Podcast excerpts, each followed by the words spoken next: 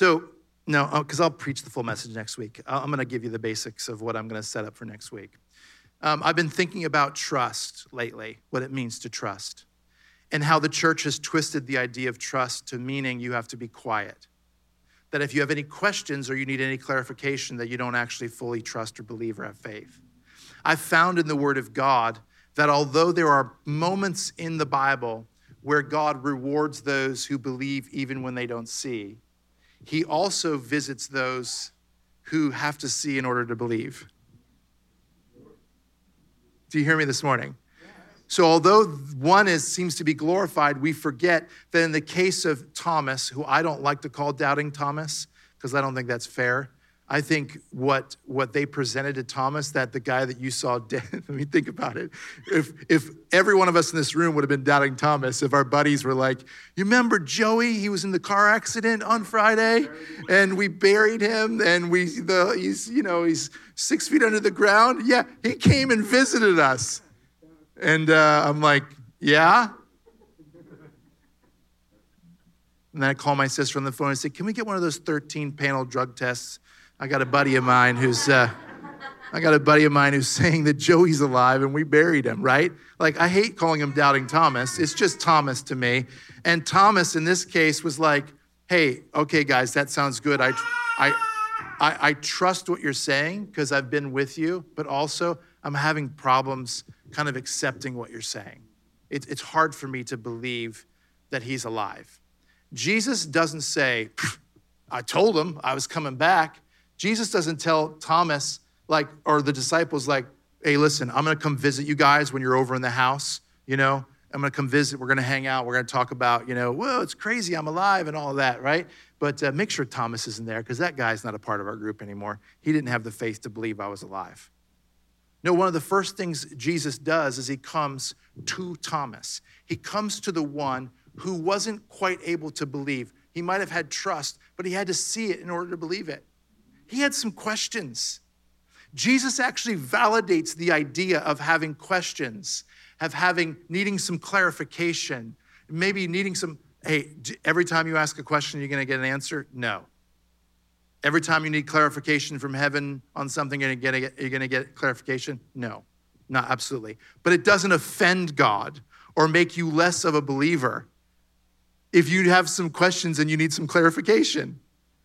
I, I was with a lady last night, not by myself, everyone relax, okay?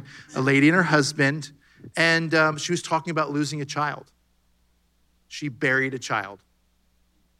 And she said, I had some questions. I know that's right.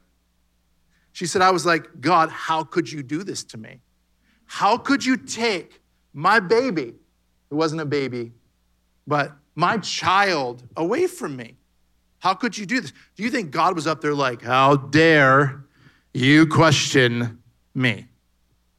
Or even worse, when we as believers will tell a mom like that, that the child that was taken from them was the will of God. So not only can you, cannot, can you not question, but now you've got to celebrate that losing your child has now placed you in the perfect will of God. Do you see how backwards that is? I do not think, not I, I, I know for a fact that is not how God operates or works. He comes to Thomas and he says, Thomas, I hear you've got some. He didn't say this, but this is this is essentially what's going on. I hear you've got some questions. Here I am. Thomas is like, well, you look like him, but uh, you got any more evidence? I need some clarity on this. He's like, well, here, touch the wounds in my hand. Look at the scar in my side. Come on, put your put your hands right there. I love the fact that instead of pulling back in offense, instead of pulling back from him and going like, why would you dare? I mean, I'm here. You know what I look like. You know what I sound like. You've hung out around me. You don't know my voice. What's going on? Instead of throwing all these platitudes at Thomas, he goes, okay, you still don't get it? I'm going to move in. I'm going to get closer to you. I'm going to let you go ahead and touch the scars where I was at. This is the antithesis of what modern faith teaches. Modern faith teaches that you've got to have the perfect faith and the perfect trust and the perfect walk, or God will be scared off like a pigeon. Whereas, oftentimes, when you have the most doubt when you have the most problem believing, when you have the, the, the most kind of uh, questions or need the most clarity, are the moments where God will reveal himself to say, Child, I want you on board. I want you to be a part of this. I don't want you to be left behind. So I'm going to do whatever it takes as your loving father to show you, to let you touch, to move in close to you face to face in intimacy and show you, hey, it really is me. Now come on with the other disciples. I, I, I, I have more to say of, of some scriptures I want to set up, but I will tell you this. I also find it funny that we forget that right after he, he deals with Thomas, the next scripture is when, or within the next couple of scriptures, is when he, he um, basically teleports through a wall into a house where the disciples were scared for their lives. So the disciples who are down on Thomas for not believing are also scared for their lives hiding in a house. Doesn't sound like they had much faith in the power of God or the resurrected Christ. They're scared in a house. Jesus comes through the, do- the wall and is like, hey, like, what's going on here? I, I want to say this to you because I, I have to finish. I want you to leave here today. We're going to set up for next week because I have a lot to say about this. I want you to leave here today giving yourself permission to there are going to be there are going to be things in your life and my life where we won't we will be able to believe without seeing. I've done it, you've done it. Where somebody says it's raining outside and I go, I believe you. I don't need to see it. I'll go get my umbrella and get ready for it. Where there's even going to be things God says that seem far out that for some reason in that moment, you've got what it takes to believe it. You can place your trust in it, no problem, without seeing it. And then there are going to be moments in your life where you're just like, I, given what's going on and where I'm at and what's happening, I have a tough time believing that this promise is going to be fulfilled in my life. That is the moment where religion will tell you you have made a real error. That you have somehow offended God that you've lost your faith and lost your way. I will propose to you this, and I want you to think about this in the next week when we prepare for next week. I'm telling you right now, there is room for both. And I have multiple examples in the Word of God where God comes to and honors those that are able to believe without seeing, but He also comes near to those who have a tough time in a moment on a specific instance or topic, believing without seeing.